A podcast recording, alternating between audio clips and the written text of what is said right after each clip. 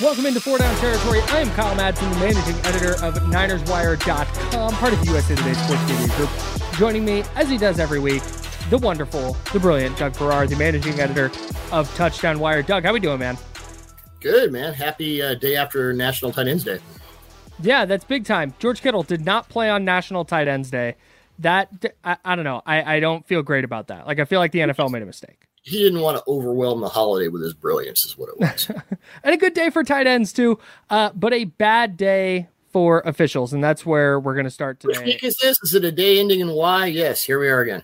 Yep. No, week seven, second consecutive week that uh, officials have become a topic on this year's show. So we're at the we're at the point with NFL officiating where there needs to be some kind of intervention. This isn't this isn't a, a missed call here and a missed call there and a hyper slow mo. Oh look, he actually missed this call type of thing. This is becoming a, a, an epidemic. And one week after John Hussey and his crew made an absolute mockery of the 49ers Browns game down there in Cleveland, Brad Allen and his crew calling 10 non offsetting penalties on the Dolphins and zero on the Philadelphia Eagles. The two offsetting penalties called on the Eagles, by the way, were an offside call in which Allen's crew got it completely wrong. the left guard was not in the neutral zone. And then an unnecessary roughness call on Dolphins offensive tackle Austin Jackson, in which Eagles defensive lineman Jalen Carter openly flopped and admitted to flopping after the game. Invoking- he said, I was thinking of LeBron. And I thought at that point, you know what? Rule of cool, uh, fine you win. and maybe that's what he told the official at the time. He's like, oh, I'm LeBron. And he went, all right, fine. The flag stays. Uh, yep. Uh, more and more, though, it's not just like bad officiating, though. We have incorrect calls that are starting to affect the outcomes of games. Mm-hmm. So there were two late defensive penalties against the Colts, against the Browns that set up Cleveland's game winning touchdown. The Those calls were ticky tack at best and, uh-huh. and bad at, at, worst. Yeah. And then and then there was the bad spot in that Steelers Rams game that allowed Pittsburgh to close it out when the ball should have gone to the Rams on downs. So, Doug, I ask you, mm-hmm. assuming the NFL even gives a dang about all this, how do they fix it? I'm not sure the NFL cares. Uh, Hussey should have been suspended after getting that many calls wrong, but there he was officiating uh, the Giants Commanders game. Maybe that was his punishment. Hussey didn't have to do a pool report after 49ers Browns. As far as we know, he was not held, held, held accountable at all. Maybe the difference with Allen's crew is that it was so one sided, and that's where the league's integrity comes into question with angry Dolphins fans and maybe others insisting the NFL has it in the tank for the Eagles. And I'm not saying that Allen is taking the points. There's no reason to assume that the refs are on the take. It's Occam's razor. Never attribute to malice what can be explained by stupidity. But the lack of accountability creates a hive of incompetence that perpetuates itself. Every referee should make him or herself available to the media after every game. That should be by default. If you don't want to talk to the ref, fine, the ref goes home. But the, the, the head official for every game, this should not be, oh, we want a pool report, so we'll designate one person. That should be automatic. Walt Anderson, the NFL's VP of officiating, should do conference calls, I would say monthly with football media in season to explain calls that happen every week. Fines and suspensions should happen for poor performance and they should be made public because they certainly are for players. But honestly, Kyle, I start to wonder if the NFL is going with the there's no such thing as bad publicity ethos. All this horrible officiating creates massive fan and analyst involvement on social media. And maybe that's acceptable to the league. I will also say that when the league is suspending players for the slightest hint of violation of the league gambling policies, as the league gets more and more into bed with betting services, it would behoove the league to avoid this stuff getting too out of hand. But that's just me. No, I'm with you. And it feels like every year there's a week or two where the officiating talk is at a fever pitch and there's a missed call here and then a missed call that changes an exciting uh, Bills Chiefs game, and everybody talks about the officials. But this year feels different because it's not one or two calls that are getting under the spotlight, it's full games and full officiating crews, and not just a missed. This is not egregious roughing the passer calls, right? And there, there, there have been those too, but it's just getting spots wrong. And then there's, you know, the judgment calls, like some of the ones that, that we, we talked about with John Hussey's crew in the 49ers Browns game last week. So this is it's at a point where this this cornucopia of ineptitude leads us to talk about it on things like this show. So unfortunately, it doesn't feel like the league is going to be inclined to do anything. Uh, they they've never really done anything in the past. I know they made some officials more uh, made more full time officials as if that was going to change anything. It hasn't. Um, and the officials will be a talking point, you know, through Monday, maybe into Tuesday, and then everybody will move on to next week. And uh, and and until the officiating becomes a problem again, it just becomes a dead topic. But um, I'm not even saying it's the fault of the officials. I think it's just hard. Like like uh, like refing is is too hard. That's that's the taker. And I, I think what the NFL needs to do to change it, and the reason I don't think they will is because this would cost money, is they need to have an additional official who watches the game on a monitor. Maybe they're in the TV truck. Maybe they're in an isolated room in the press box where they are privy to all the angles that they get in New York or whatever it is. And they have a direct line to, of communication to the officials on the field. So when there's a bad spot and they can see that real quick on the replay while the refs are getting everything squared away, while the players are all looking and getting in the refs' way. It, it would be quicker to have somebody watching go, oh, that's a bad spot. Hey, that needs to be moved back a foot. And then you can go out and measure. Or the Tashaun Gipson hit for the 49ers against the Browns, for example. Mm-hmm. Shoulder to shoulder hit, gets flagged. One replay, you can see, oh, you know what? Clean hit. And then you can move on and you can avoid so much of this conversation by adding one person to each game but again, I, I don't think that there's enough repercussions to the NFL outside of people like us talking about it that that they're gonna uh, pay to have another person to get calls right. Because no, the, the, only the only thing that goes wrong for the NFL is we go oh the officiating is so bad. Okay but what about week eight? Let's look forward to it. And yeah. that's that's how it's gonna go well, what does this bad officiating do for uh, you know social SEO? It's NFL, NFL, NFL, NFL, NFL. The NFL's fine with that. All right, well, let's move on to second down. I look forward to Please. talking more officiating with you next week. All right, so we're getting closer and closer to the October 31st trade deadline, and there will be trades. I, I promise you that. Uh, yep. But which move would you like to see if you could become the NFL's personnel czar? They say, Doug, you are all powerful. Make any move that you want. What trade would you like to see that just automatically stamped good to go? Well, between when I wrote this script and we went on the air, uh, the Eagles, Howie Roseman did it again. He, he pulled off one of the trades that I thought was great. It was Kevin Byard uh, for like mm-hmm. a fifth and a sixth. And Terrell Edmunds, like, how do you keep doing this? He's now, you know, that, that's how he. Uh, but I will say uh, for this exercise, Kirk Cousins to either the Browns or the Jets. These teams each have awesome defenses, good receivers, good rushing attacks, and everything you need but a credible quarterback. We know that Cousins won't be in Minnesota next year. The Vikings are playing for draft picks at this point, and while Cousins isn't the be all end all at quarterback, he'd be a far better option than either Zach Wilson or Deshaun Watson. I don't even know what's going on there.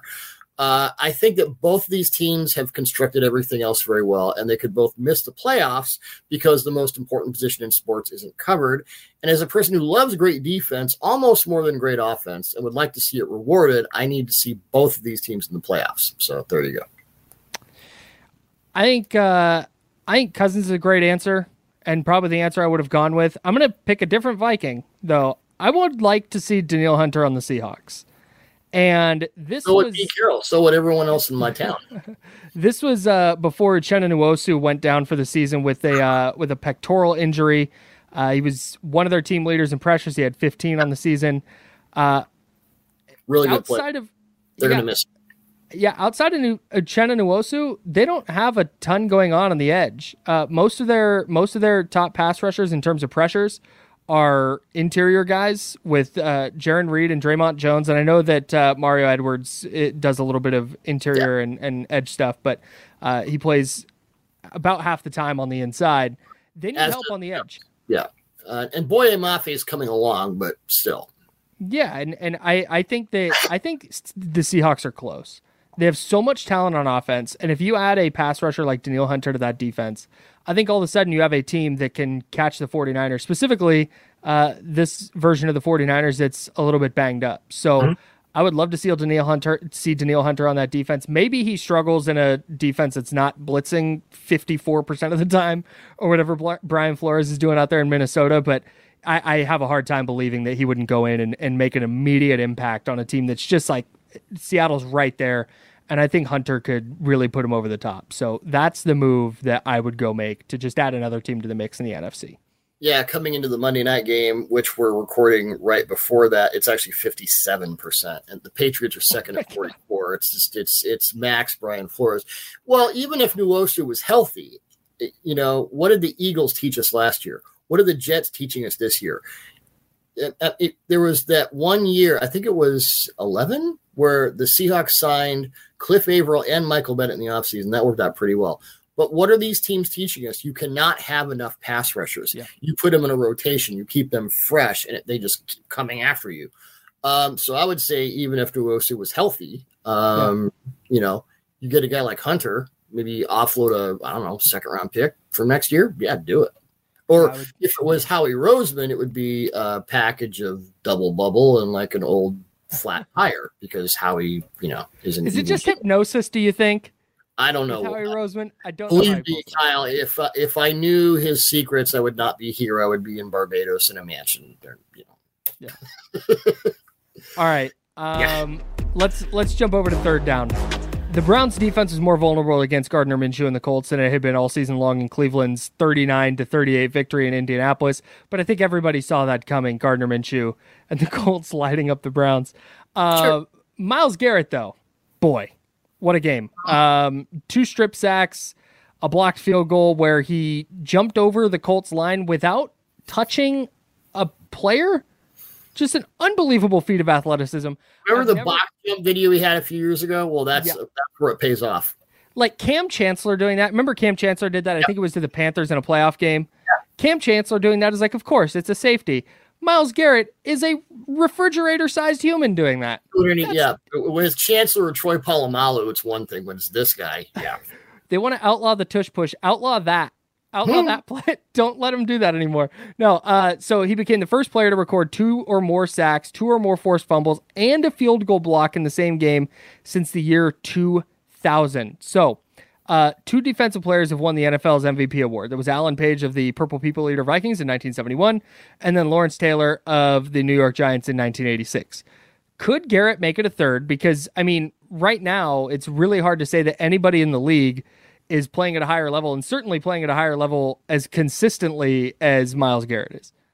Uh, right now, I put Garrett in the mix for MVP, and I put TJ Watt there too. And I'm not sure mm. how that would play out at the end of the season when the votes actually happen, but it's possible. And for that to happen, Garrett will have to play at this level all season. I don't think that's an issue. The man is from another planet. Um, you'd also need an unsure season from all the usual suspects. There can't be a quarterback or a running back who's just dominating. And so far this season, I don't think there's been a that guy to run away with it. So it's possible. I mean, we're all looking at the Chiefs going, okay, Mahomes is starting to get hot, and does he mm-hmm. just you know go off and, and do whatever? Uh, Christian McCaffrey, they're offensive players, and they're always going to get the the default. But yeah, I think this might be a season in which a defensive player takes it. It feels like yeah, it feels like that right now. But for me, and the reason so this is not to disparage Myles Garrett. He's been unbelievable. I'm running him the Defensive Player of the Year award right now. All due respect to Micah Parsons and TJ Watt. But I can't, with how Jalen Hurts played, I thought Jalen Hurts looked a lot better mm-hmm. against Miami. I thought Patrick Mahomes looked a lot better uh, against um, against the Chargers. And granted, the Chargers defense stinks, but I, Mahomes looked a little bit more like Mahomes than he had really all season yeah. I thought on on on well because the Chargers were playing zone and you don't do that against so so strange. God, How guys. Brandon Staley is. anyways. By so, the way, the Browns need to stop playing so much cover one because the Colts had a bunch of man beaters against them, so that's a thing to watch. But anyway, the the other uh, and Lamar Jackson is another player who I haven't I haven't really even thought about this year, and then he goes and lights up the the Lions who were just cruising.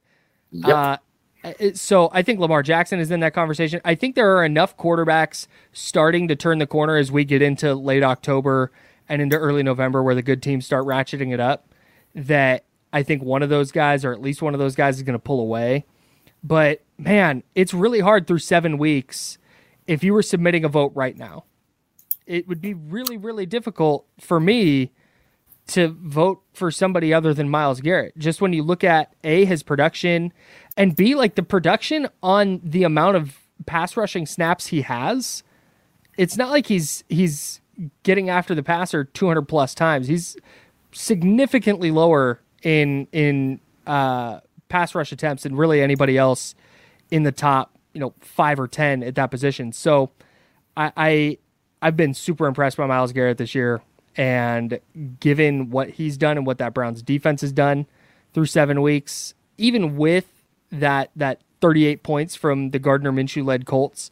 I, I, still think it's Myles Garrett through week seven, but I don't think that necessarily means he's going to win it uh, come come February. I'm looking at the 86 MVP voting when Taylor won. Eric Dickerson was second. Dan Marino was third in the year we had 23 interceptions. Welcome to the 80s. Joe Morris of the Giants. John Elway in a year threw 19 touchdowns and had 13 interceptions. Again, welcome to the 80s. Uh, Tony Eason was seventh in the MVP voting. Mark Navarro was sixth. Uh, sure. So yeah, I mean, and, and when you've got 20.5 sacks like Taylor did that year, yeah, it, it could happen. Yeah, but that, that's what needs to happen. You need a defensive guy to just own the league in a way that no offensive player does. Yeah, they they if the Browns go win that division and their defense gives up less than 20 points a game and Garrett has 25 sacks, then I mean, sure, but that's that's a long that's a long uphill climb. I actually have a two way solution here. Solves okay. the Browns quarterback problem and makes Garrett the MVP. Myles okay, quarterback. I'm in. Can't be any worse. I'm in. Just run the damn option all the time. Who's going to tackle it? Yeah, good luck with that. You just jump over the line. Yeah, see, just... boom, there you go. We have, we're, we're solving problems for the NFL this week, Kyle. I feel good about I feel good about us. Yeah, submit this to put this, give this a make this our Emmy reel, yes. uh, and maybe our Nobel Prize reel. TBD. And our blooper reel all at once. let's let's move to fourth down. I ask you this at the end of every show, Doug. Fourth down. What was your worst of the week? That non-officiating. Non-officiating. Have to now yeah. classify this. Uh, I've got Desmond Ridder's three fumbles against the Buccaneers in a 16 to 13 win for the Falcons. Oh. Who, per NFL research, the Falcons became, became, the first team to lose three fumbles in the red zone since the 2004 Cardinals, which tells you what a remarkable feat this was. Ridder fumbled at the Tampa Bay 20 yard line, the Tampa Bay one yard line, and the Tampa Bay one front line, to quote Chris Berman. And the only reason this didn't lose Atlanta the game was that the Buccaneers seemed similarly interested in fumbling and did nothing to capitalize on Ridder's mistakes. They got no points on any of those turnovers, which was uh, there was a first half ended, then there was a punt, then there was an interception. So that's equally remarkable. It's like you know resistible force, movable object. But uh, yeah, uh, we're still kind of waiting for Ridder to capitalize on his, you know, NFL opportunity. I thought he threw some good balls, but you can't fumble three times in the red zone. I'm sorry, that's just not how it's going to go well for you. The ju- the the letting up into the end zone, yeah, was such a rookie mistake by a second year player. I was baffled that that happened. Like, man, you have not earned the right to cruise into the end zone. You got to sprint through the finish line, my guy. Yeah, that was a that was a tough look. Uh, for me, it's the Las Vegas Raiders, just as a whole, as a staff, record label, and as a crew. Yep. So I don't even know where to start. So okay, so they lost to Tyson Bagent. You can that, start there. That by itself is bad.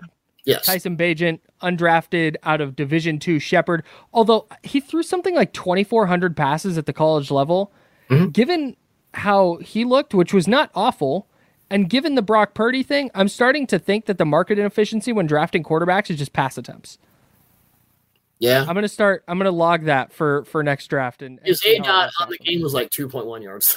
yeah, no, 20, 21 of 29, 162 yards and a touchdown. Yeah. The, the was, I think he was throwing the ball backwards, Aaron Brooks style at that It was a lot of checkdowns, a lot of screens. But this is about the Raiders being bad.